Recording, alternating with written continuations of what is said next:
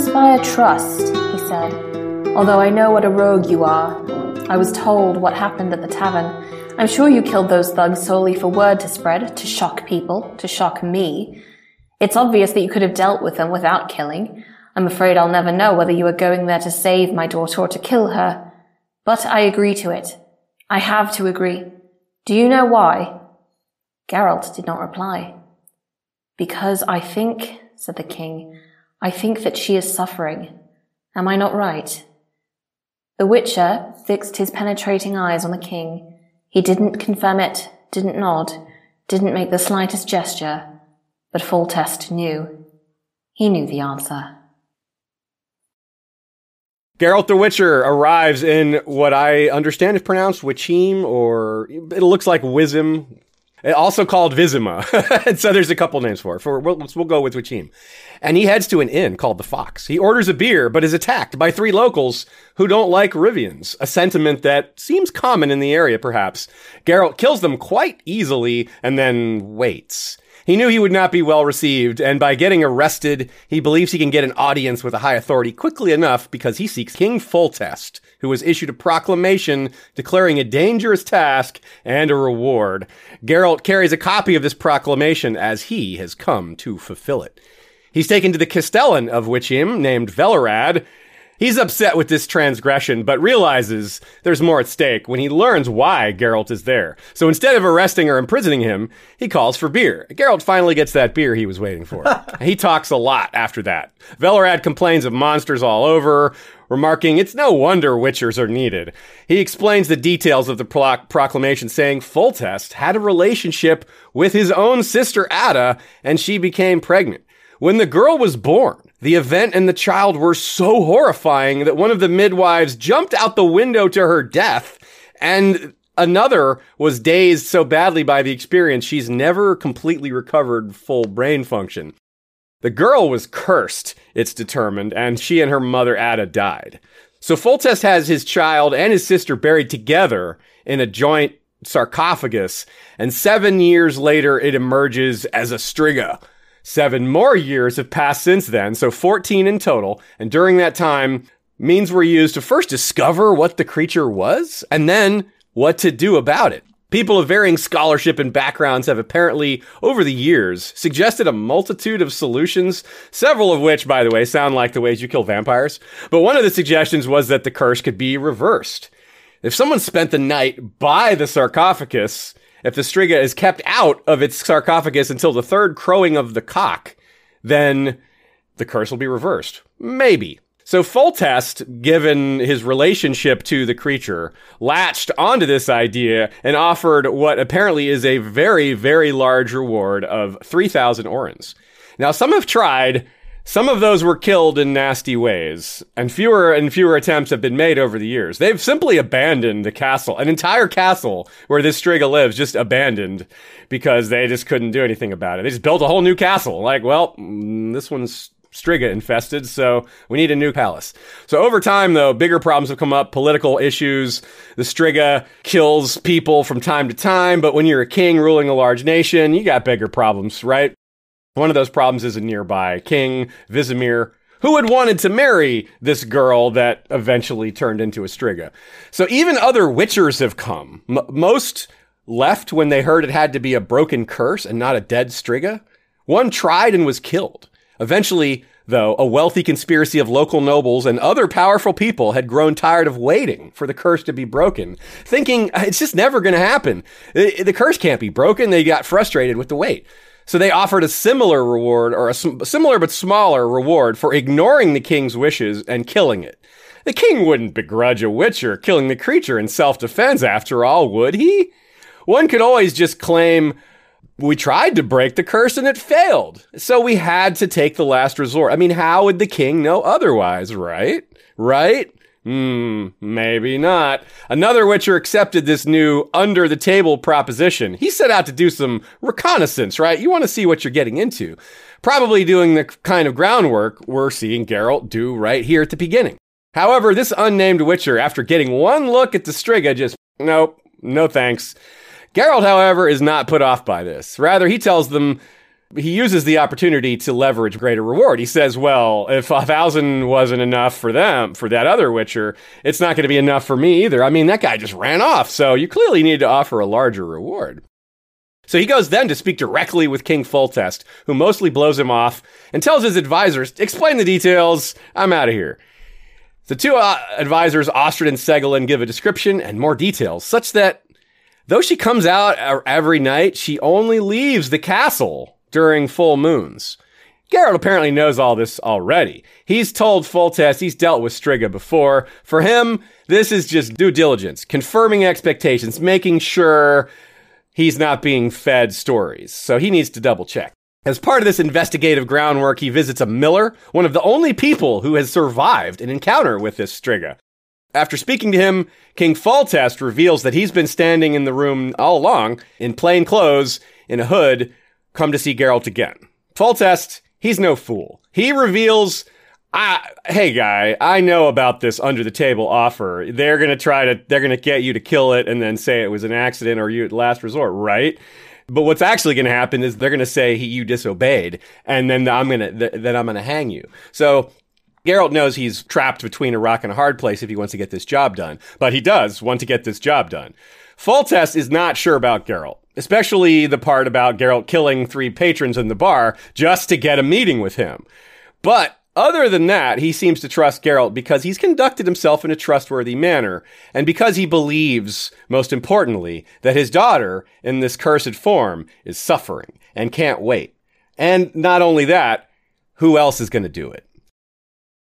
Geralt enters the old palace, calmly sits down to prepare himself, Magic creates these grand possibilities, but it also creates hard and fast rules. The Striga won't emerge till midnight, and that's that. He drinks some elixirs to enhance his abilities, one of which gives him night vision. Almost immediately, the advisor Ostrit appears and tries to bribe Geralt to leave.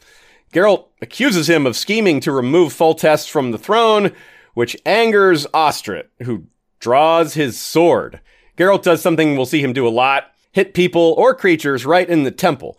When he does it with a weapon, it's usually fatal, but this time he just punches him, good enough to knock him out. Then he ties him up and waits. When Ostrit awakens, he sees that he's tied up and realizes he's being used as bait. He confesses that, yes, I was trying to remove Foltest from the throne, but it's not just about politics, it's personal. Uh, he says he loved Ada, but he's also a little contrite, a little contrite wondering if maybe he's responsible for the curse. We learn through this that it's either him or Ada and Foltest's mother, Sansia, who disapproved of this incestuous relationship between her children. I mean, what mother wouldn't disapprove of that? They exchange more blows before Geralt executes his planned strategy. Now that it's all the Striga, that is, worked up and frustrated, as angry as it's ever been given the painful touch of Silver and a foe in Geralt of Rivia who is unlike anything she's ever faced. So he uses a lot of strength to cast another unnamed spell, one that turns the Striga's intense hatred of Geralt in on itself like a mirror. And well, it really hates Geralt, so that reversal temporarily drives the beast away. He then runs to its sarcophagus, seals the stone lid closed with himself inside it, using a final spell, that is, and then he drinks an elixir and then just sleeps till morning next to the Striga's mother's dead body. When he wakes up, she's transformed. She's not in great shape, but she is a person, not a Striga. And that's what matters. But as he goes to check on her, there was still some Striga left in her after all, and she uses her claws slash talons to slash his neck open really badly. She's normal physically, but after all this time as a Striga, her brain is not quite there.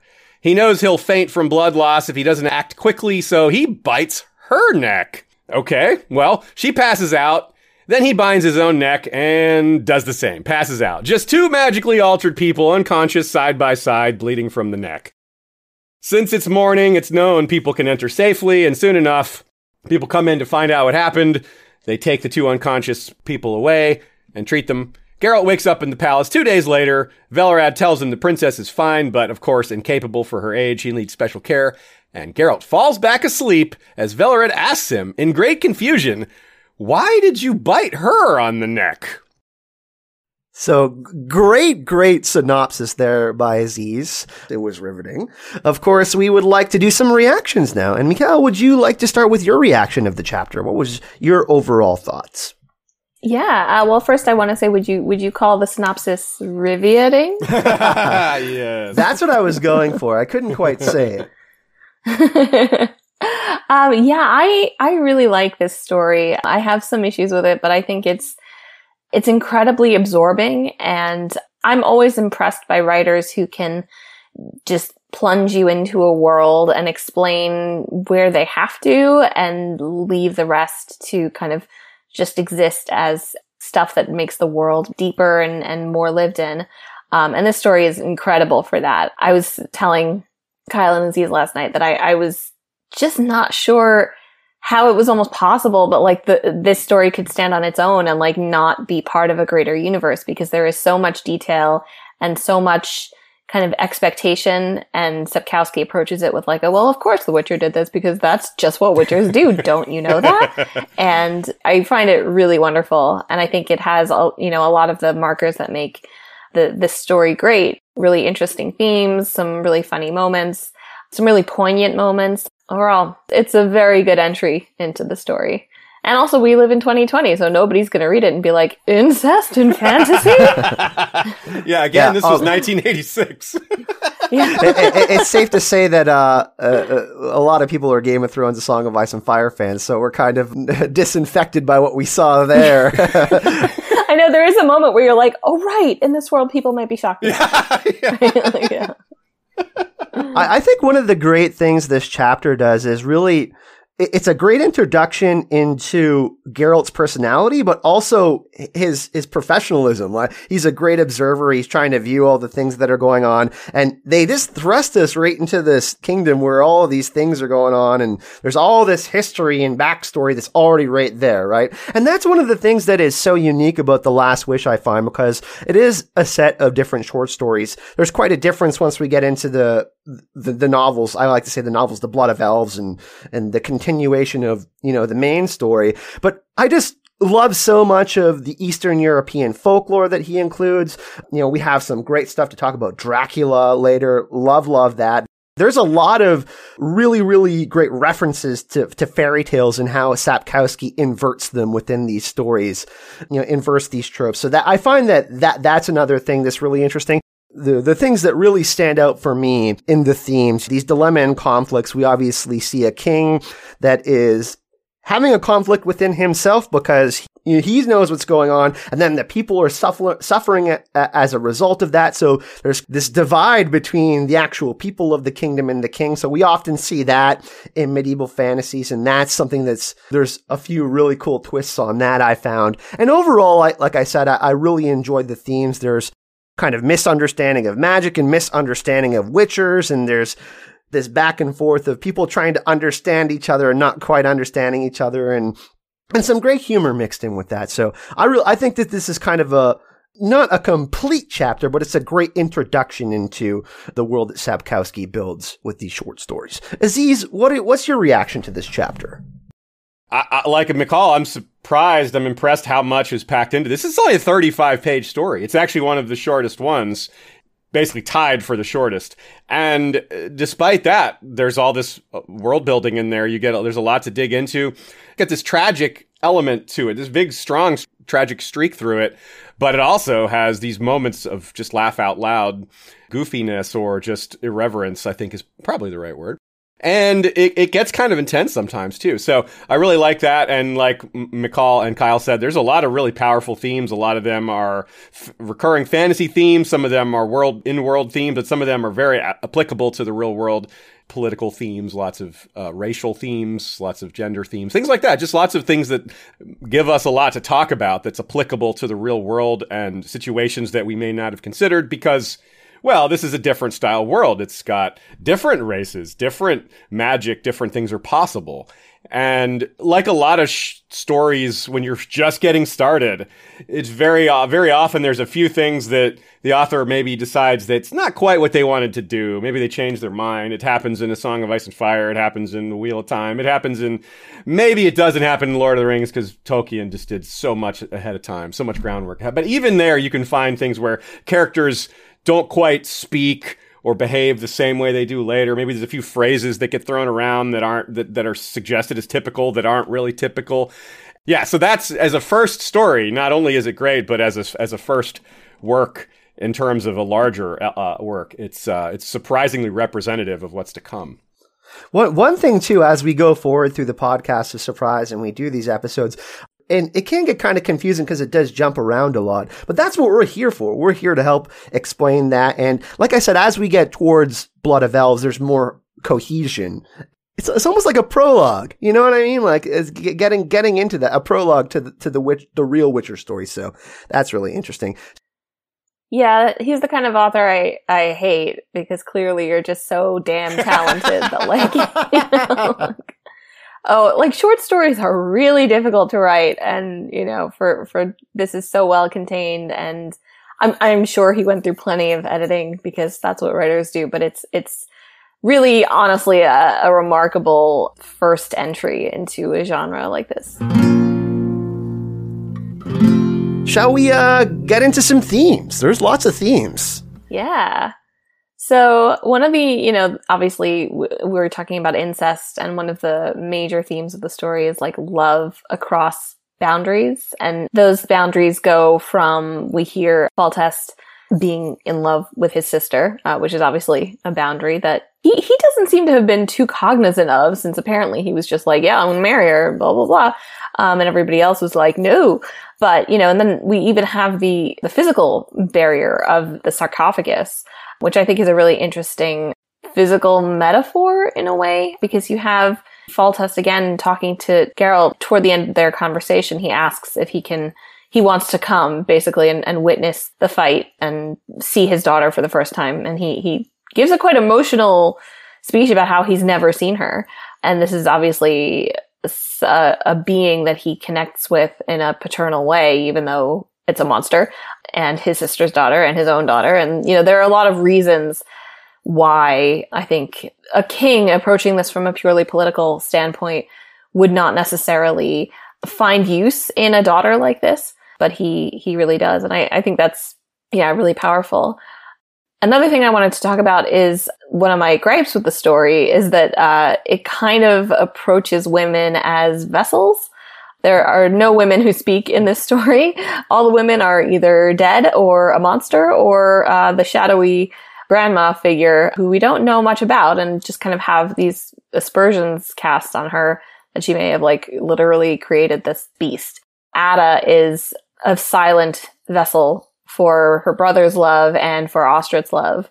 And we actually have no idea whether or not she reciprocated either of those feelings. Probably not Ostrit, but who knows? It there's one line that suggests that she may have that she had influence over Foltest, which might have mean that meant that she loves him, or it also might have meant meant that she was making the best of a bad situation. But we we have no interiority there. We just see her as a mummified corpse for a sec, and that's it. Then obviously we have the Striga, who is really interesting as like the the moment where Geralt redirects kind of her own hatred or the hatred that created her back onto her is fascinating because that's really a point where we're talking about a creature who has been created by love, but also by hate and by resentment and, and anger and has come to embody those things and, and is revisiting those things on other people to force the vessel to experience that like in a, I think it's, it's used like a, a mirror or something that Geralt refers to it as. I find that really, really interesting. The Witcher shivered at the memory of taking on that evil to redirect it, as if in a mirror against the monster. Never before had he come across such a concentration of hatred and murderous frenzy, not even from basilisks who enjoyed a ferocious reputation for it. How often do you separate the malice associated with monsters as, as not being the monster's fault? Which is something we see happen to Geralt quite often. Yeah, exactly. but she is, you know, but you know, she doesn't have a personality. Like even when she's a girl, she's just basically still a monster. And and what we like, she's stupid and she pees the bed, you know. And it's like, well, yeah, that's yeah, yeah. She has the brain of a two-year-old. yeah, exactly. An angry two-year-old. right. We obviously have the the queen. We don't know much about her, but I will say that this is definitely something that uh, Sapkowski and I'll, I'll you know keep keep an eye on this as we continue discussing. Um, he improves vastly on on all of these kind of thing, themes and and the treatment of women and the humanization of women and giving them agency and and all these things that are maybe missing in this story as good as it as it is. It's so interesting too because we hear Velerad earlier. He's like, "Oh, like you want more money, and you're not interested in the princess at all." And Geralt's like, "Nah, I just want the money." and eh, and we we do have the theme of unusual parenthood going on here, right? I mean, we see that throughout the story, of course, a lot later on with Geralt, and that's kind of a, a theme here as well as these, and that kind of presents these dilemma and conflicts that we're seeing within this specific chapter. A recurring theme for sure is that Geralt is presented with multiple stories about what's happened here, and the stories aren't necessarily, and I don't mean like one person believes the monster has wings and another one thinks it spits blood. You know, I mean like moral dilemmas or conflict derived from being told different things about the, the ethics of a situation. For example, in this, when Velerad tells Geralt, and and Velerad just this kind of laid back. You see, he seems like a decent guy. I mean, maybe not laid back isn't the right word, but he's he's a Castellan, but he's a little bit. Uh, he's definitely got like a happy side to him, even though he's describing all these awful things. Uh, but he, Yeah, like putting people's heads on pikes. yeah, right, and and just giving, just like tying criminals up in front of the palace to like feed the Striga so it doesn't go kill someone they actually care about. But he he also just assumes that the incest is the reason this beast has been created. They're just like, oh, it's clearly because of the incest. That's why the Striga happened. And that's part of what Geralt suspects Ostrit is going to do is to use this oh look the in the king's behavior brought all this on the realm and and it's a reason to overthrow him. So there's a lot of politics in play there. And so Geralt over time it's a recurring theme that he navigates these situations particularly well. He understands the he's very cynical He's older than he seems, uh, which is referenced in this story. Foltest uh, brings that up for just like two seconds. So he has a lot of experience with contract negotiating. You shouldn't see him as a greedy guy. It, it almost comes off like I could see someone reading this and think, oh, he's just all about the money. But really, you should think of him as like an artist who's used to being screwed out of money for something they've done. He's not doing this for exposure. Yeah, exactly. And he's providing a service to the and he's providing a service to the public and they still treat him like this so it's like what So, so he's used to getting screwed over, so that's why he's so tight about the money here. So it's also a recurring theme that Witchers are not widely trusted, even though they kill monsters that are attacking people, and even though Geralt himself seems to be a stand-up guy. What we learn is that not all Witchers are like Geralt, and not all of them are as decent as him, and they're just people. But also, a lot of it's about their appearance and that they're magically altered and that they're kind of loners and that there's a lot of rumors about them. So you never know. Anywhere, anytime he goes somewhere, you never know how he's going to be treated. Whether they'll be like, oh, we really need you, or whether they're like, get the hell out of here, Witcher. Sometimes he'll ride up to a settlement and they'll just throw rocks at him and he has to ride on to the next place. So this is his life. So he's not treated well on a regular basis. In this story, it's a slightly different because he's not treated too badly for being a Witcher. In fact, Velerad seems to treat him positively for that. And not too many, it doesn't seem to come up much. He's treated badly in that opening scene by the bar, in the bar, because he's Rivian. Now, Temeria and Rivia are not far from each other. And so it makes sense that they would have had some border clashes or there'd be some some racism between, or at least prejudice between these nations. And uh, that's really what's at play here. It's his accent that, that, and maybe his style of dress that gets them. it's really interesting too aziz because of the final outcome it's like to kill or not to kill hmm he, he puts himself in an incredibly difficult situation, a dangerous one where he could die. And we don't usually see this with monster stories. So this one is really unique where he's trying not to kill this monster where he could. And he's, he's trying, trying to make this situation work. And I found that really interesting and and the treatment of monsters because Geralt is more understanding of, of monsters themselves because he's treated like one. Yeah. Hmm. He doesn't want to. Uh, he doesn't want to kill anything that's intelligent. He doesn't just kill monsters because there has to be a good reason. And the more intelligent they are, the less likely he's going to kill them. But this, it's not, and there's no rule. There's no like hard. and He has to. It's a constant figuring out of of what where the line is and and each circumstance has to be judged different that's fascinating because you that's so, that's so applicable to the real world like with animal species how we treat criminals and how we treat at risk everything it just has so much application to modern society hmm. yeah i find it really interesting that like you know we, we do get this incredibly careful um, treatment of the striga from from Geralt but the opening scene is just him slaughtering three guys who were basically just like rude to him. I'm not saying that they were good guys, but also it definitely strikes me as something that even in the later stories in this book, Geralt would not necessarily have done. I think, I think in a question of price, he talks to Calanthe about how like, I'm not just here to kill people you don't like, you know. Um, I'm not here to be your bodyguard. Yeah, Geralt killing three people to get the king's attention doesn't really strike me as something that follows through with his personality, but it does make an interesting contrast within the context of this story in terms of kind of what he's willing to do. And I guess, you know, a lot of things being a question of how economical they are and how, and how, like what, what the desired effect is, right? So if the desired effects get the attention of the king, then I guess uh, this version of Geralt, it's worth it to kill these guys if the desired effect is to save this girl, then you know it's it's worth it to take that risk. It, it, he he flips it on us. You would figure that in both of these situations, the outcome would be flipped, where he doesn't kill people and he kills a monster. So that it's really interesting how we have different outcomes flipped. Like we think we think that he's going to kill a monster in the end, and then he ends up killing these people instead. So I found that really interesting. And then he almost kills her as a girl. yeah, yeah. He bites her. he has to bite her.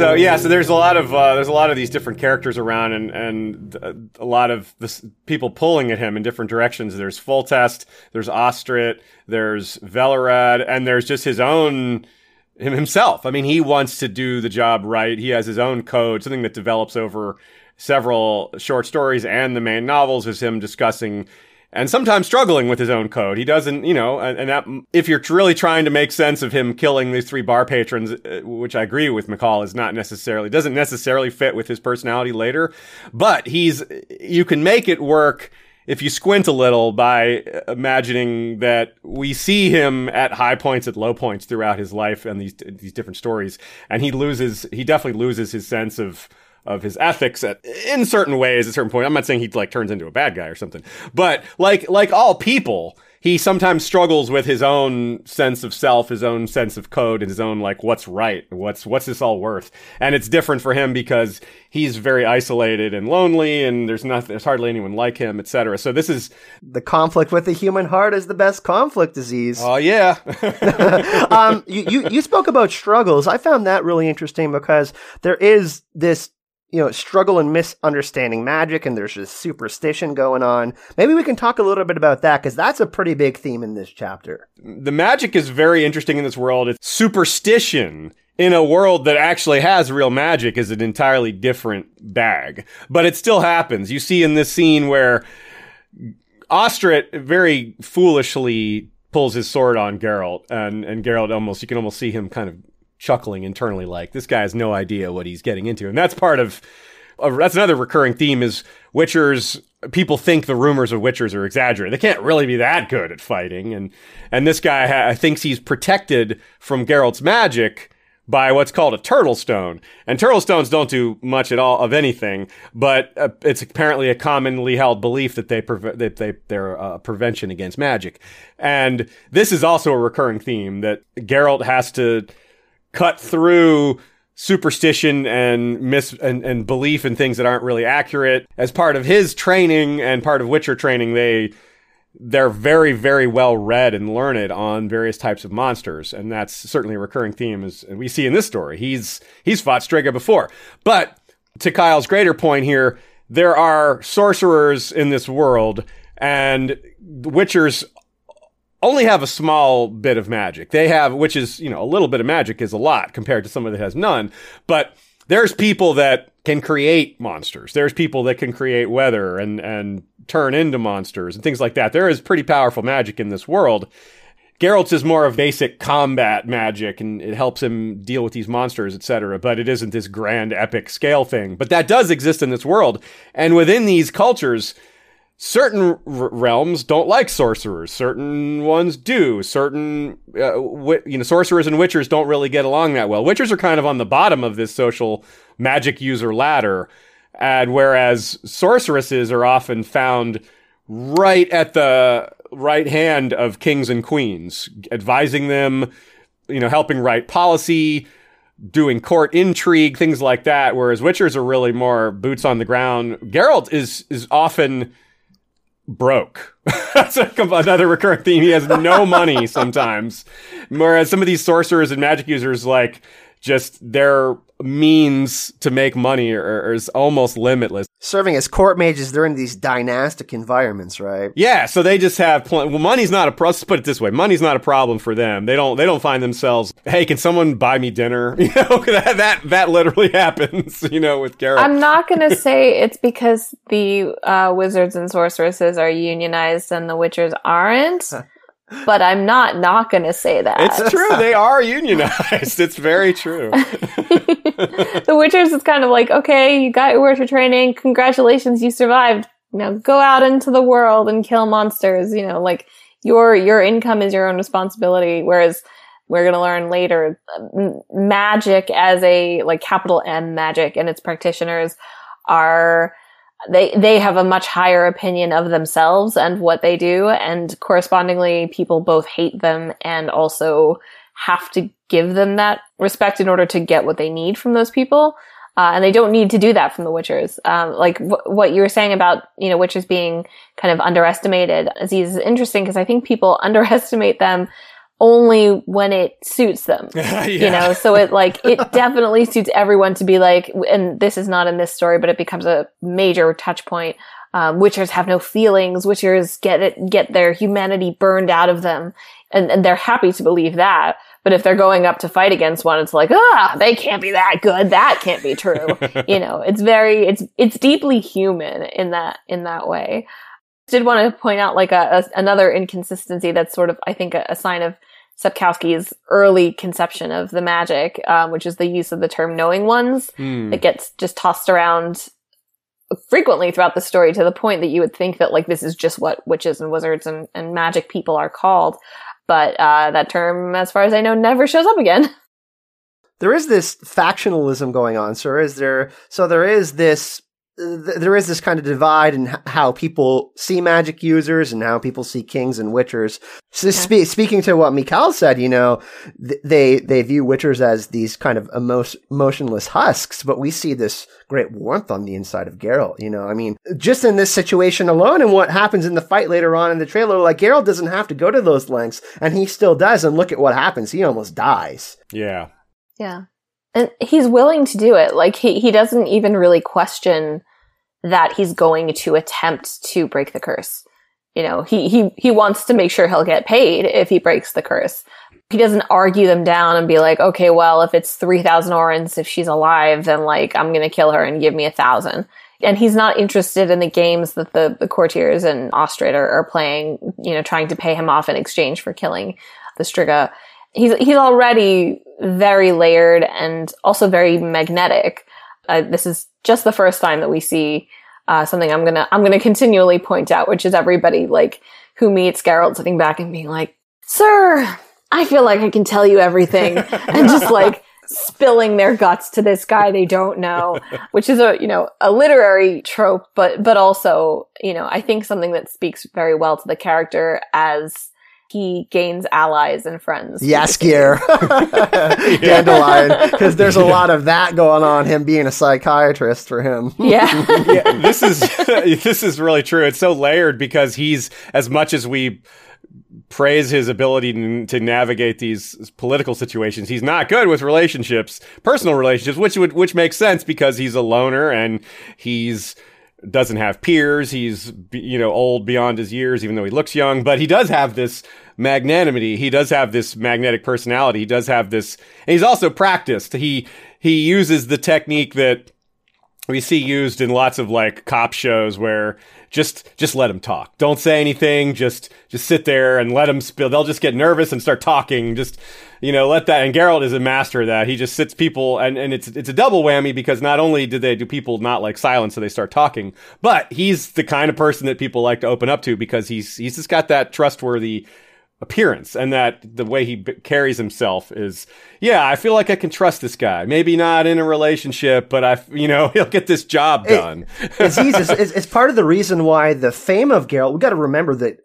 Geralt is seen as probably the most famous and successful Witcher. And, it, and it's something that's interesting that's presented too like you know with the whole contract negotiation thing we, we see the other kind of Witcher split town but he you know he's like uh, trying to fix this and there's this even though Geralt doesn't care that much about the public perception of him, he's still there trying to you know fix the situation, and it shows that he does care about the perception of the Witcher Guild as a whole. So I find that really interesting, kind of that contrast going on there as well. That's a good point. Yeah, mm, yeah, he really doesn't, and this is consistent. He he almost never cares what people think of him. Certain people he cares, he mm. comes to care about. Um, but for the, but he is very protective of the idea of witchers. We want to get to the character section next. Yeah, let's talk about Foltest a little. Do you have anything to say about Foltest, Michal? Uh, just, just that I think he's a good example of the surprising ness, the surprisingness, um, the surprises that that Sapkowski is capable of seeding into his stories because you know you do initially meet Foltest and first of all we don't have a very high opinion of him in general because he slept with his sister, but also like he he he doesn't seem like somebody who is logical. You know, the way, the way Velerad portrays him is just like, oh, the king is just determined on this whim of having his daughter, which is impossible. And so everybody can just die and it doesn't matter as long as he gets what he wants. I think Foltest even says, like, if you hurt one hair on her head, I'm going to chop off your head in that early scene. And uh, there's something that's kind of, automatically useful um, in in having a royal character or character of importance come in in disguise and then reveal themselves because I think that that immediately strips away a lot of pretension. And it's actually interesting to me because the the the merchant or shoemaker or something or whatever that that Geralt is trying to talk to who survived the Striga attack is terrified. And I'm actually wondering, like, was he terrified because he's talking about the Striga or talking to the Witcher, or is it because he knows the king is right there? Um, That's a good point. I never thought of that. Yeah. Um, so I think, um, yeah, I, I really think Foltest is, is a really interesting twist on that because that that fatherly love that he has seems to be incredibly genuine and well he's letting his people die because of it so. That's true. That's true. It's really complicated. Right. Like he doesn't really seem to give a shit. Like okay well i have my new palace so like whatevs. Yeah.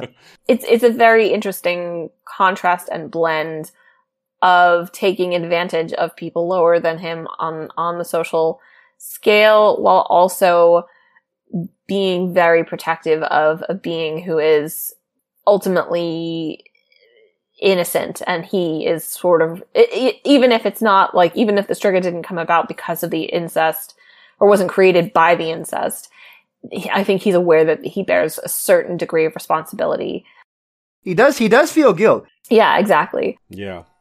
So he's yeah he's a really interesting i think uh version of of nobility um, especially in this world that has so many kings and there's just like so much that we get we get a lot of different kinds of aristocracy in the Witcher world, and it's he's a really interesting introduction to that. It's also more modern. It's not medi- people call it medieval. That's probably not quite right. It's probably more accurately gothic. Geralt has like a little a little miniature hourglass in this one, and there's there's definitely a little bit more tech with machines and the swords are a little nicer and the the landscape is more lawful. There's banks and and police forces and things like that. They're not you know there's not guns but the society has come a little farther we'll say. So I think that's really interesting. And uh, uh, going back to Foltest, one thing I, I think about him is that he's sort of a uh, a different version of what so, something that Geralt can a little bit uh, sympathize with, and and vice versa, which is that when you're a king, or when you're a Witcher, or when you're any sort of really unusual part of society, even a really powerful part of society, you don't necessarily you have less freedom with your relationships. Um, not necessarily freedom, but less people that are out there that will be a match for you. And that's part of why there's these recurring themes of incest among nobility because they're they're they don't go out and play with the common kids. They don't have they, they don't have they're isolated from other relationships. They don't have these other friendships. They're not out there playing in the neighborhood.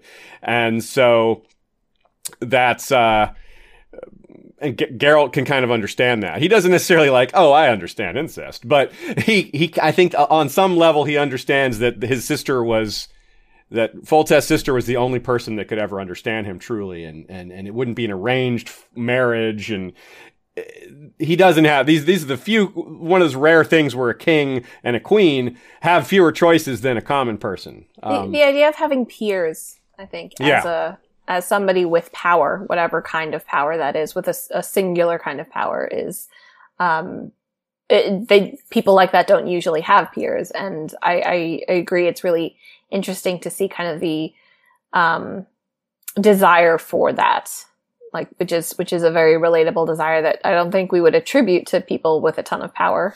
Which but, is why we yeah. see power hungry Ostrit. We see his jealousy, mm-hmm. and that's a part of the big reason why uh, uh, the, the, this curse was kind of spoken into existence with the, the, these tense feelings that were happening, right? Like there was this jealousy going on, and that kind of was a big factor into some some of the, why this happened. That was really yeah, good point. Yeah. Mm-hmm. Foltest also doesn't have any other kids. He never had a child elsewhere. So this is not only the only his sister's not only the only person he ever loved. This un this child this child of his that he's never met is his only child. Absolutely. So I think maybe we should talk about Ostrit next because he kind of has uh, a fairly big role. I know Michal has some very interesting points uh, about Ostrit and Ada to speak about. Yeah, um, I mean, we we wrote in the doc, you know, that he he his love of Ada is part of his character, and I'm more like, well, his love at. she, she in, in, the document I'm reading it, and she struck out of love at. Yeah, this is at love at Ada. because you know, and, and again, it's sort of like like look, we we don't know. It is possible that maybe they were very close friends as children, or you know, we, we don't know. But it doesn't strike me as the type of thing where um, Ostrit particularly cared what Ada thought. It was more like a, I want you to be mine. You know, like I'm in love with you and no one else can play with you except me. And like that obviously persists. Which speaks to, which speaks to your greater point of women being vessels. exactly. Yeah. And it, it, it persists obviously for so many, for 14 years. and it's, it just doesn't, I mean, Something else that's unusual is Geralt unabashedly putting Ostrit on the altar to be slaughtered here and watching. And I mean, like he, he, it's, it's one of the most cold-blooded things that Geralt does, I think, in the entire series. And, um, yeah. And I, I want to think that he's like, mm, this guy deserves it. like, you know, like he's not just, he's not just using a, a, random sack of meat. You know, he, he is, I want to use that as evidence that Ostrit is not the greatest dude, but I admit that that's a logical implication that might not be in the text. well, I, I, I do want to just say like possessiveness is an important idea in relationships going forward. And, you know, the, the healthy and positive relationships that we see have virtually no possessiveness to them because I think a lot of a lot of the time in fiction and in real life, possessiveness is substituted for protectiveness. So it's like I'm protecting you, but really I just want you to be mine. that is actually something that has quite a clear distinction in the Witcher stories with the positive relationships we see. And it's, it's interesting that we start with a, a pretty, in my opinion, clear, like, possessive and non-protective relationship because he, I mean, I don't know if like he, assuming that he is responsible, Ostrit, for the curse, Adam might not have died if like if she hadn't been forced to give birth to a literal monster. You know, like she might have because she was a, a, young girl and childbirth, but like she also might have lived. And so um, basically, it's all Ostrit's fault. which which is why it's so interesting when Geralt comes in because one thing he's really good at is being honest. Like he's a pretty good communicator. Mm-hmm. Without Geralt in that situation, they might have still had this thing going on forever. You know what I mean? So he's kind of like that yeah. equalizer in this situation. Yeah, he brought in the outside consultant to, to smooth things over here. Cut through all the, literally cut through, which he, but not cut through because he didn't cut anyone with his sword. Except those three guys in the bar. oh God, can you just imagine like, honey, I'm going out for a drink. Oh, you know what, dude? You, you've had a really long day. You brought in the harvest. Like, yeah, go enjoy a drink. Oh, okay. He got killed by a witch. I guess we could, you know, one, one big section that we do have is influences. Yeah. We can start to get into that. Yeah. Really, the vampire myth and the Striga and all that. That's a really interesting section. And I know a lot of people on the channel have been talking about bestiary videos and stuff like that. So let's get into that. This is one of the great things about the Witcher novels is how much real world influence there is from mythological traditions. And I don't mean like Greek gods and things like that. I mean like Eastern European vampire myths, Western European vampire myths, uh, all sorts of all over Europe and not just Europe, but mostly European. Uh, for example, let's just start with the word Striga and the name Striga. There's a version of this creature in uh, all over Eastern Europe or and in lots of Central Europe. And there's similar words. For example, strega in Italian is means witch, and there's a similar word in French and in Venetian. The word strigex, which I don't know how to say this properly, it's Greek. It's a bird of ill omen, like a bat slash owl. La- uh, the Latin for owl is strix, and that's uh, specifically a screech owl.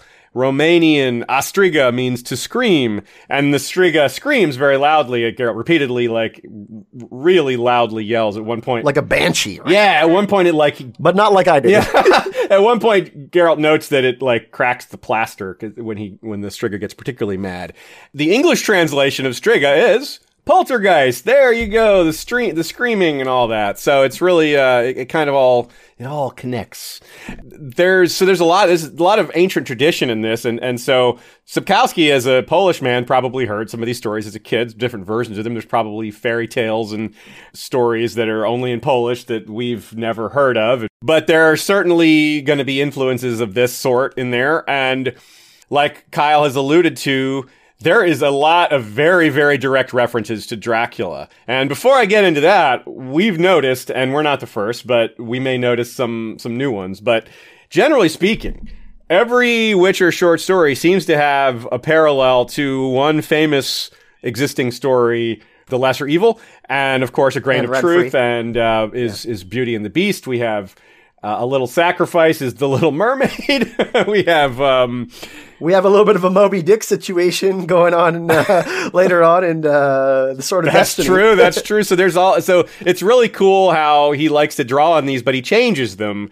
He borrows some elements from them, and of course, this is a common thing for for writers to do. So it's really part of an a, a part of an ongoing tradition of borrowing and, and changing, but using things from the real world. And it's interesting to talk about real world when we're talking about Striga and Poltergeist and things like that. But these are based on real world legends. So let's talk a little bit about that specifically as it pertains to Dracula. The, what's interesting is how traits of Dracula's are split apart. Some of them are given to the Striga, and some of them are given to Geralt. For example, consider that uh, Dracula can go out in daylight without suffering, unlike a lot of vampires that like sunlight just makes them burn. But he didn't have his powers in the day. And that's kind of like what's happening here. The Striga at night, she only comes out at night, and if they can keep her out in the day, she loses all her powers. Now that's more of a permanent thing, but it's a similar concept. The, the way they beat Dracula in the original Bram Stoker novels is well, they deny him his resting places. He he he goes to England. Part of the plot is he he you know he gets works with Jonathan Harker to go to England and he he makes fifty coffins and they all contain soil from Transylvania and all this, and and so they figure out that destroying these is how to is, is the way to defeat him. So they destroy all his coffins and put like holy wafers inside. So there's like a, a religious thing going on. So that's kind of similar to what Geralt does. He goes to this sarcophagus and instead of destroying it or sealing it shut from the outside, he gets inside it and crosses his arms as he lies down. That's what that really gets me. It says that he crosses his arms and then he sleeps until daylight. and, and he's got a little timer. and of course, one of the biggest nods of all is that he bites her neck after she slashes his neck open. And but but just picture it. He's he comes out of this coffin in the morning, impossibly old, white haired, and then bites a girl's neck. I mean, like, hello, that's it's Dracula. funny because after Dracula feeds, goes back to sleep, and that's kind of what after Geralt almost dies, he just goes back to sleep after he's asked the question. that's true. also, in Dracula, he's very wary of letting people know how strong and fast he is. He he he's, he try he controls his movements and moves very deliberately because he's extremely fast and strong and doesn't want people to know see that. He doesn't. He's like like to be like, what the hell? That guy just moved like lightning. And when Geralt takes his elixirs and he's talking to Ostrit, he's moving really slowly and he doesn't want Ostrit to see how fast he can move. He, he doesn't want the light. There's like even the light of the stars is too bright for him because he drinks this stuff that makes his light eyes really sensitive and Ostrit's voice is really loud. and so because he's, uh, he's all prepared for this. These are all, uh, Dracula story beats, sort of, well, not story beats, but details. In Dracula, when he's killed, when Dracula is finally defeated, one of the gang that's helping beat Dracula is, is a guy named Quincy. And Quincy is killed in this final showdown with Dracula. Mina marries Jonathan. Mina Harker marries Jonathan Harker, and um, they have a child seven years later. and that child they name Quincy. So it's kind of like rising again, you know. And then finally, uh, this is even more obscure. When Dra- when Bram Stoker wrote Dracula, it's not quite sure what happened, but there was a, a, first part that was cut out, like a chapter one that was either written separately or that was edited out. It's not clear what happened, but there was another story called Dracula's Guest that was that was a, kind of a prequel, and it's it's apparently Jonathan Harker traveling to Transylvania. Dracula's beginning his plans to move to England or to settle in England, and as he's traveling there, he's there's a, a nasty snowstorm. And weird stuff happens and he's attacked by one of uh, dracula's three women like female vampires that hangs out with him. And a wolf comes and sits on top of jonathan harker and just lays on top of him and, and protects him and keeps him warm. So you have a, a wolf uh, so you have a wolf here. And of course when does this take place on walpurgis night which is may day which is beltane which is Beltane Festival is happening during this short story, and Beltane also happens to be when Ciri and Yennefer are born. Not on the same, not the same Beltane, but years apart. So that's all just a, a whole fire hose of Dracula Witcher comparisons. One thing, I, one one thing I do want to reference is the the moon. Is, and symbolism is often linked to fertility and, and what's going on there. But one thing I found really interesting is is predators like wolves, they often hunt at night. And Geralt is named the White Wolf. So, um, you know, monsters and animals are predatory And. And we've seen a lot of that happen in, in human culture because humans are active during the day. So animals are more scared and they hunt at night and do all that. So that's something that's really interesting I, I found about that. And the moon is, is always symbolic for cycles. Of course, we talk about the seven year cycles and when the Striga comes out to hunt and all of that. I think it's also important to note when we're talking about stories this is something that's very, very important. Honestly, one of the most important things uh, in the Witcher books is the connection to stories. And, you know, obviously as the books go on, they depart somewhat from kind of following the templates of, of other fairy tales or subverting fairy tales, but they become their own kind of fairy tales. And, um, that relationship between myth and story and belief and what actually happened is something that Sapkowski is deeply interested in in a really fascinating way. So I, I don't think it's accidental. I, I don't know if it's intentional, but I also don't think it's an accident that we can connect so much to another story. You know, in, in this case, Dracula. Um, but but basically, just as you're reading, keep an eye on the way he um, views his own story as a story, both in a meta sense and within the world, because that's a really interesting thing. And honestly, one of one of the elements that I mean, I love the series, but that's one of the things that elevates it um, to basically Game of Thrones level writing for me because it is so considered and uh, intellectual and, and unexpected and interesting at the same time. Can I say enough superlatives? It's really good. I like it. Her Royal Highness, the cursed royal bastard, is four cubits high, shaped like a barrel of beer, has a maw which stretches from ear to ear and is full of dagger-like teeth, has red eyes and a red mop of hair, her paws, with claws like a wildcat's, hang down to the ground. I'm surprised we haven't sent her likeness to friendly courts. The princess, plague Choker, is 14. Time to think of giving her hand to a prince in marriage.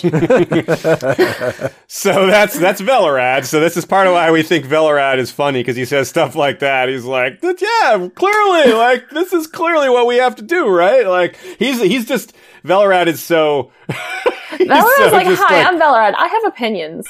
yeah, he's just like, this is the world we live in. Where blah blah blah. So that's not an un inaccurate description. And then we also get this description, which comes from Geralt looking at the bite marks on the miller who got away from him and kind of like, hmm, let's see, let's judge these bite marks here. Yeah, so that says the Striga could open her jaws impressively wide and had extremely sharp teeth, including very long upper fangs vampire. Four of them, two on each side. Her claws were sharper than a wildcat's, but less curved. So she's dangerous. There's that other moment where she he, she opens her mouth as if she's proud of her teeth. It's, just... yeah, that's a great description. Yeah, and so like it's it's it's almost like a perverse version of a kid being like, "Look, I have a tooth," you know. wow, that's true so in all these different traditions of Striga, it, it looks like Sapkowski didn't he couldn't just pick one. There's so many types of Striga. Given all we just talked about the the versions from Italy and Romania and all Poland. I'm sure there's just various ones, some of which go back farther than these nations exist. He just did. He just kind of chose his own version. Maybe it's kind of a mashup of something, but but as but it's very important to note that the the incest part is not something I could find in any of my research. There's not, that's something that Sapkowski added to this. Traditionally, it's created by uh, someone killed, uh, someone who dies through suicide, or someone who dies through from blood loss. I forget exactly, but there's a lot of really strange, obscure ways that that, that are legendary from from Earth. I suppose what Sapkowski's doing is just taking mashing a lot of that together and taking some of those options, but also adding his own stuff to it. As we learned, uh, the curse is almost certainly how it was created, but it's also uh, it's a picky eater. the heart and liver are very important pieces of nutrition. Sometimes it eats more, sometimes it eats less. That's actually a, a historical reference to heart. The heart and liver were could be dried up and ground and put into a potion to make love potions back in the day. And this was this is really cruel. They would the legend goes that you take a, a small child or uh, uh and, and bury them alive with food just out of reach. Uh, so that they would be struggling to reach that food and they would die in that state. And so that the thinking was that th- their state of death existed with this sense of longing, that they were desperately trying to get this thing. And so taking their heart and liver would maintain those feelings. And so that's where you put that into a potion and anyone who drinks it has that same longing for the person that gave it to them. So this is really like this heart and liver thing gets really dark if you really research it. So I'm like, whoa, what have I what have I gotten into? I mean, had you guys heard of Striga before? I hadn't. That word was completely new to well, me I before heard The Witcher. Strigoi in in a, in a, vampire tale called The Strain, which some oh. may have heard of, which uh, was an interesting show, and people become infected by this kind of worm parasite, which mm-hmm. is pretty interesting, and okay. also gross. It's not interesting at the current time. yeah, right. Let's not. Yeah. Oh, I am actively disinterested. totally didn't mean it that way. Yeah. Uh, it's it's interesting to me that in kind of like uh, American mythology, we seem to divide stuff up in ways that they aren't necessarily divided in the original, you know, Eastern European. Mhm. And I feel like when by the time we we got them to America, we were like, no, no, no.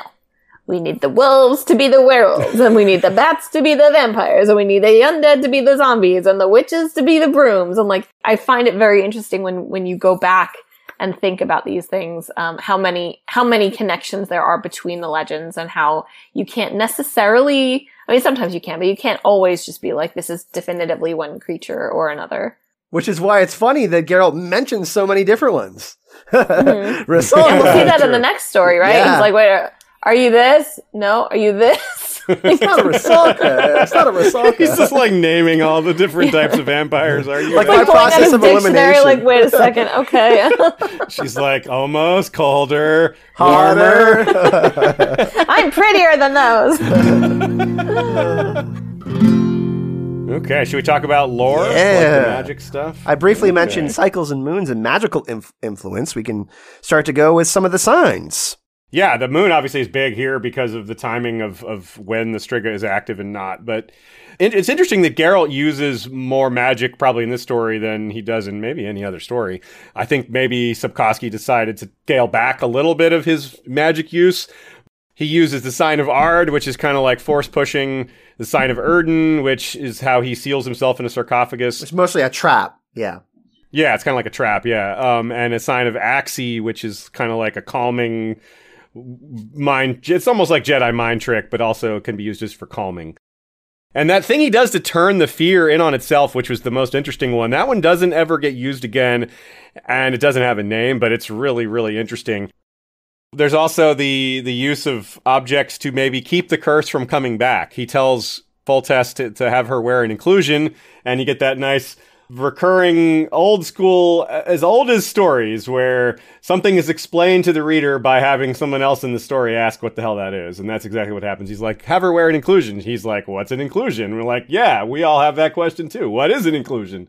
It's a stone a gemstone with in this case with a pocket of air in it but really it means anything like it could have it it doesn't have to be a pocket of air. It could be like another gemstone inside it uh, that occurred naturally.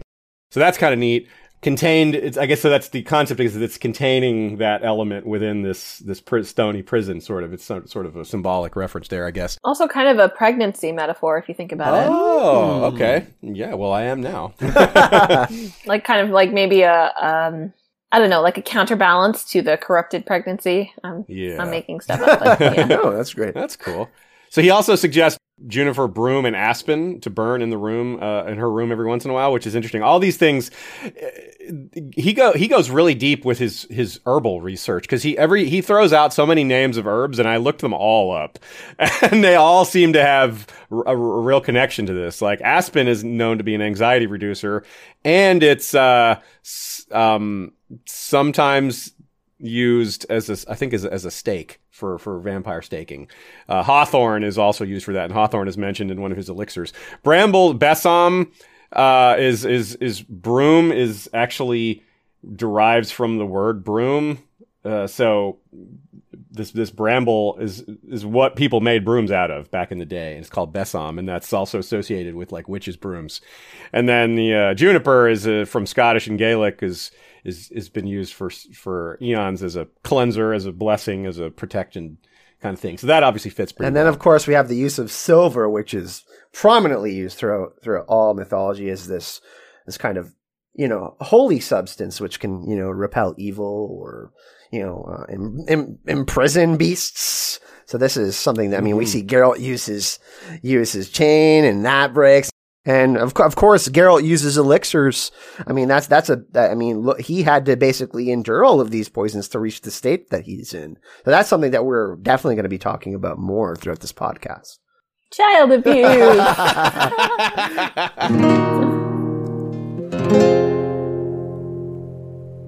The mixture, which helped the, the witch gain full control of, his, of this body, was chiefly made up of veratrum, stramonium, hawthorn, and spurge. The other ingredients had no name in any human language. Spurge is a milky white latex sap. You love you love the word spurge. I do love the word spurge. The fact that spurge is milky white and latex like is, is and poisonous. Let me run through this real fast, and then you guys make some comments because, uh, yeah, I, I couldn't. I, I, went really off on the. Re- I probably went too far with this research, but I couldn't help myself. Veratrum is also known as false hellebore. It's very poisonous. Native Americans would put it on their arrows. Uh, it's it's it's it's used as medicine as a last resort because it's like a purgative. It's very very powerful. Uh, Hawthorn was associated with the Fae in Ireland. Uh, it's also one of the, like I said, it's one of the wood types used to kill vampires uh, in stakes. Stramonium. Now this is the one that's crazy. Stramonium, aka Jimson weed, aka Datura, aka Thornapple, aka Moonflower, aka Hell's Bells, aka Devil's Weed, aka Devil's Cucumber, aka Devil's Trumpet, aka False Castor Oil, aka Loco Weed, aka Stinkweed, aka Prickly Burr, aka Tolguaca. It's a hallucinogen. It's a poison. It's very, very similar to belladonna. It's associated with the witch's ability to fly and Haitian zombies. So the reason it has all these names is the same thing with the, we were talking about with Striga. Is there's just a ton of different real world traditions that speak to this this herb that's grown all over the place, and they all have a different name for it. And as these traditions, as cultures clash and they use different names, new names form in between these groups and it just gets so confusing. But it's pretty amazing to see that. Don't use this last one, by the way. Datura will make you. Yeah, you don't. You don't eat. This one is a strong one. You don't want to be ingesting this stuff. People definitely trip and hallucinate off of this, and it's it's it's it's some thinking that it might be related to the ancient priests who would have visions, like the priest of Apollo or the some of the um the priests in uh, Machu Picchu, maybe. So anyway, Delphi. that is wild. Yeah, yeah, Delphi, exactly, exactly, yeah. yeah. So basically, all of them are poison, and so Geralt is drinking poisons, but that's well, he has. Later. So basically, this is not a recipe. yeah, don't try we got to we got to remember that Geralt's built up this tolerance for years, and that's part of the trial of the grasses, which Witcher's taken. Some do yeah. not survive, so Geralt is one of the one of Many. the one of the lucky ones. Yeah, we'll have to do a whole episode on that at some point because we, we, we want to cover the short stories. We're going to cover the books, but we also have, like Kyle said, we're going to cover individual topics that we decide are worth uh, pulling together like that. That's probably a good mm-hmm. example of one.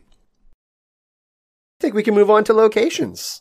So we can talk a little talk a little bit about uh, Temeria, which um, is an, an interesting kingdom. Definitely some interesting things going on there. We see you know, uh, obviously, uh, these anti-elven attitudes and stuff going on throughout the story, uh, the xenophobia. So that's something that's interesting. And of course, we see how witchers are treated. So there's, uh, this, this is real world stuff. We, we, we know there's all sorts of different kingdoms. So obviously people are going to feel differently towards different cultures. And you want to speak a little bit about Temeria, Michal? So, um, they're kind of xenophobic like we see in the opening uh, chapter or the opening scene where Geralt, you know, just low key murders some kids, guys, and um, they generally have a not nice feeling for the elder races like elves and dwarves, but they're cool with sorcerers. So there's a lot of different like kind of varieties of, of ways that people are prejudiced in the Witcher world. And, and, you know, some of them, some of them are okay with non-humans, but hate sorcerers. Some of them hate everybody. You know, there, there's a lot of different things that are good to keep track of. And there's kind of a reason they, they see sorcerers or sorcerers and, and magic users in a better light is Thanedd Isle is quite closer to Temeria. That's true. We'll be talking about Thanedd more later. That's one of the places where there's a magic school. That's obviously really important. Aretuza. Aretuza is part of that. Yeah, um, that's certainly portrayed on the TV show pretty well. And of course, uh, Temeria in general is just kind of is sort of central um, in terms of this northern section that all the action takes place throughout all the books. That's part of what gets touched on with you know Foltest having other things to do than deal with the Striga and and how his neighbor wanted to marry the sister that died and all that. So that's too big a topic for now, but it's it's good to set the uh, get to set the stage a bit. Nearby is um, Vizima. Vizima, yeah, it's the capital city, uh, which is kind of on the the Ismena River and Lake uh, Vizima. It's south of Magpie Forest. Uh, east is the Temple of Melitele and Ellander, which is where he'll go, which is where he's hanging out during the Voice of Reason. Uh, so that's just nearby, basically. And and this the short story something more also passes through here. So this is there's gonna be a few stories in Temeria, and then in the main novels, it's gonna be uh, pretty relevant. We'll definitely be doing some episodes. Probably, I mean, uh, you know, Nilfgaard is probably one that we could do later on once Yeah. we, you know, start to get farther into the story. Some of these smaller kingdoms that we we don't have as much information. So specifically for the shorter stories, talking more about the plot and the story. But we will be doing some standalone episodes for those of you that are interested about learning more about the Witcherverse as we move on with the podcast. I think it's time to kind of get into the the final part of the discussion here and funniest moments. so uh, I guess I guess I'll I'll go first because I kind of cheated and I said. Uh, Geralt, before I go, tell me, why did you bite her to death? Hey, Geralt. the Geralt was asleep. I kind of jumped on that one in our shared document as my favorite. I just thought that was absolutely hilarious way to end a chapter. By the way, Uh, why did he bite her? I mean, I guess he bit her because he was he was his blood was leaking so quickly he had to stop her before he passed out. Or but do you think there's more to it though? Oh, either of you see. I think this is exactly what happens when you are petting your cat and the cat clamps around your arm and starts biting you. because I, I I never bit my cat, but like it was close. you I know, hope not. like there's there's a reason you like go for like a really violent kick sometimes at cats. like you know, it it's it's Get off! an instinct. I love animals. Yeah. I also like not being in pain. Yes. I, I think I think it was reactionary. Honestly, I think that Geralt knew. Like he was like he was just like, okay, I gotta fight yeah back. i i, I do want to I, I won't get into any details but if you have read the lady of the lake um just remember like think about how the story ends in terms of things with teeth and think about how it begins i think it's a really interesting parallel that maybe in like yes. seven years we'll get to talk about in depth Uh, well, what was your favorite quote, Michal? Um, so I have two. Well, a quote um is when right. So when Geralt's talking to Velerad, right, and he's and he Geralt's like, "Oh, it's too late for your wisdom. One of the knowing ones should have been sent for." And he says, "One of those charlatans with stars on their hats." And I'm just like, I just love how he goes for like the wizard, like the, the magician's apprentice, like the Dis- like the most tip stereotypical hilarious version. And I just also love that like Geralt misses the final battle with the Striga because he oversleeps.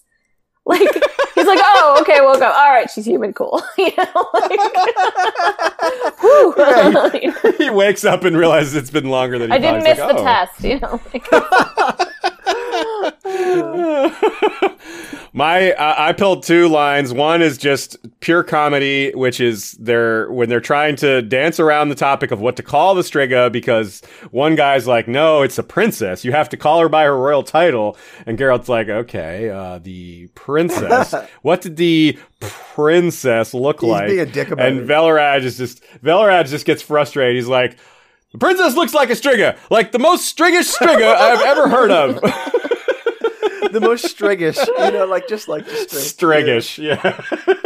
That's such a good word. Like, what is that word? I'm, I'm new to the word striga. You can't be making up other words uh, on top of it already. But my actual favorite, even more favorite, is uh, because it's not just funny, but it's meaningful. And when Geralt wakes up after being passed out for two days because of his neck wound, he's like, "Oh my god, what happened?" He, the first thing he says is, "My sword." And Velerad very sarcastically says, "Yes, what is most important is your Witcher's silver sword." Like all this stuff is happening, and he's worried about Yeah, his sword. stubborn. But it's true. Like Geralt, we as we mentioned earlier, Geralt some is, is very constantly on the edge of poverty, and if he doesn't have this silver sword, which is you got to figure ridiculously expensive, he's kind of out of a job. I mean, not out of a job, but he's sort of out of a job. Like he would have a hard, a lot harder time making a living. And in fact, it would mean he would probably have to start going against his code. He would probably have to start breaking his own ethic. He'd probably start to have to do bodyguard work and stuff like that if he didn't have his silver sword. So it's actually a real, it, it is actually really important to his, his, his, his life, to his existence. and something we'll see is you know the connection to his identity, like the the the totems of his of his Witcher um, vocation, you know, are, are deeply tied into his identity. And when when things happen to those things to those items, they impact the way he perceives himself. Good point. Yeah. So those are our favorite funny moments. We'll be doing that towards the end of our podcast when we get an episode up. We have a pirouette count of three and uh, and then a roach watch 0.5. Yeah, we, we want to kind of do that at the end of each episode. We want to count the pirouettes and count the roach sightings. So this was Michal. Michal, tell us about this. Was your idea to do the pirouette? Count. Yeah, yeah. He has two pirouettes, I think, during the fight, and then he references that his pirouettes are no longer going to fool the Striga. And and, and, uh, and this is a big meme too with the people who play the games because there's the fighting system, the pirouettes he does. Yeah, it's just really funny. It's just such a funny word to use in translation. It's like I, I it's probably not the word I would have gone for, but but but it does evoke grace. That's for sure. Yeah. If you if you ever read or listen to any of the the swordsman Miyamoto Musashi, who some would say maybe is the greatest swordsman who ever lived, he wrote the book the book uh, something of five rings. And um, he would talk about how every if you're going to be a swordsman, you need to learn calligraphy because you want to flow and have these unwasted motions. And so it makes sense. It's like, again, I'll make a Game of Thrones reference. What Syrio Forel's talking about. Like, so he's like, you're not just hacking. You're just hacking over and over. You want, you want movements that are complete. You don't want to stop and start. You want to flow. And a pirouette is absolutely that. You want to be a dancer. So yeah, that's uh, pretty much going to do it for today. Next time, in the next uh, podcast, we're going to be doing a grain of truth with all of our favorite characters, the villain. No, yeah, me. Michal doesn't like the I feel like saying like next time on. Next time on the pot of surprise. Next time on the pot of surprise, rape, roses, and what is that thing? I'm super excited. We've gotten this started. We've been talking about doing it for a while, and it's so much more fun to go. I'm, I'm excited to introduce this to a lot of y'all. And for those of y'all who already know it, well, I'm glad we are getting going for that reason. Yeah, the Witcher fandom, great fandom. Speaking of uh, Witcher fandom, uh, witcher.fandom.com, where you can find uh, some really, really interesting info on characters and kingdoms and beasts. Got some of our information that we got in the podcast from there. So vampires.fandom.com for a lot of the awesome stuff that Aziz found on uh, on vampires. it's like a vampire Wikipedia. It's really well researched, even. And uh, don't forget to rate the podcast as well. Like we said, we hope that you enjoyed episode number one of the podcast of surprise. Like we said, this is only the beginning of what we're going to be, you know, analyzing and discussing from the Witcherverse together on the pod. We would love, of course, if all of you would join the conversation and let us know about what your favorite thoughts and favorite moments uh, from the chapter were in the comment section. Like I said, we'll be setting up some more social media on that and be lookout, be on the lookout for some uh, more announcements. So yeah, we invite each and every one of you who is excited to learn more about The Witcher or already loves The Witcher to our community. And we will see you all on the next episode of the Pod of Surprise. Bye.